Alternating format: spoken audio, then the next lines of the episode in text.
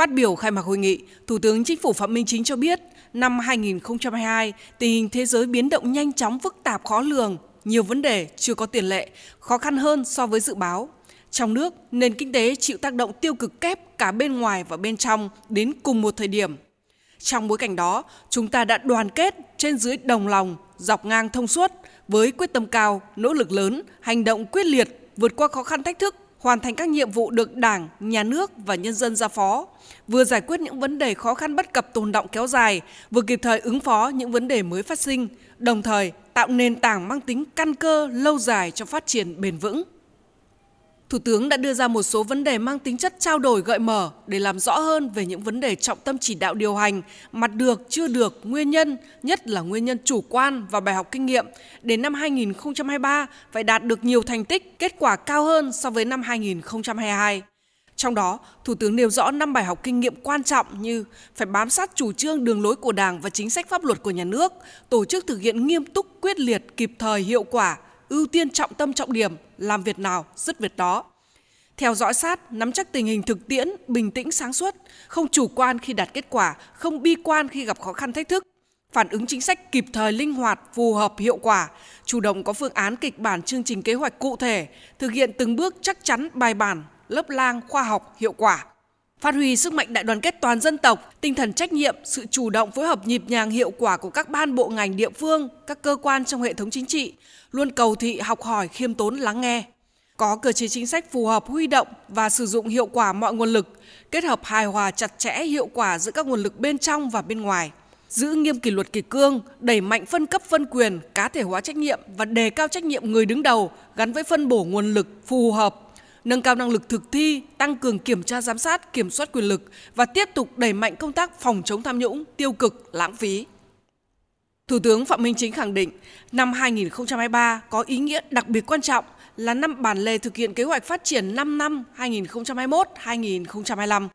Tình hình thế giới dự báo tiếp tục diễn biến nhanh phức tạp khó lường cả về chính trị, an ninh, kinh tế xã hội, đời sống nhân dân, an ninh quốc phòng của đất nước ta. Thủ tướng yêu cầu các đại biểu thảo luận làm rõ thống nhất nhận thức và triển khai thực hiện hiệu quả trong năm 2023, trong đó nhấn mạnh để duy trì ổn định kinh tế vĩ mô, kiểm soát lạm phát, thúc đẩy tăng trưởng, bảo đảm các cân đối lớn của nền kinh tế. Làm thế nào để thực hiện hiệu quả quan điểm điều hành chính sách tiền tệ chắc chắn, linh hoạt, hiệu quả, kết hợp với chính sách tài khóa mở rộng, có trọng tâm trọng điểm và các chính sách khác bảo đảm phù hợp với tình hình mới của năm 2023. Sự phối hợp giữa công cụ chính sách sao cho bảo đảm được sự cân bằng hài hòa hợp lý giữa tăng trưởng và lạm phát, giữa tỷ giá và lãi suất, cán cân thương mại, cán cân thanh toán. Các giải pháp bảo đảm ổn định an toàn các thị trường tài chính tiền tệ chứng khoán, trái phiếu doanh nghiệp, bất động sản đã phù hợp chưa? Trước tình hình tăng trưởng kinh tế chững lại từ quý 4 năm 2022, chúng ta phải làm gì để tháo gỡ khó khăn, xử lý các vấn đề vi mô, đẩy nhanh giải ngân vốn đầu tư công, thực hiện hiệu quả chương trình phục hồi và phát triển kinh tế xã hội, ba chương trình mục tiêu quốc gia, tăng trưởng huy động các nguồn lực, thúc đẩy các động lực tăng trưởng, tạo việc làm, bảo đảm an sinh xã hội.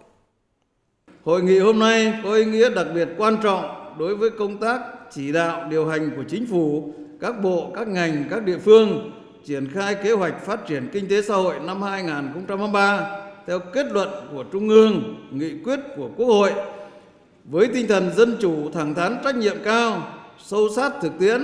đề nghị các quý vị đại biểu, lãnh đạo các địa phương, các bộ ngành quan tâm dành thời gian nghiên cứu, phát biểu ngắn gọn, tập trung đóng góp vào các báo cáo và sự thảo nghị quyết 01 của chính phủ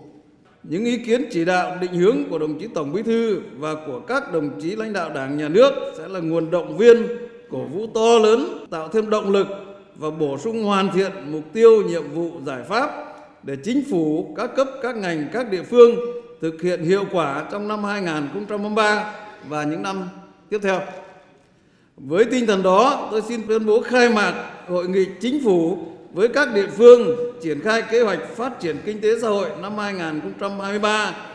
Chúc hội nghị của chúng ta thành công tốt đẹp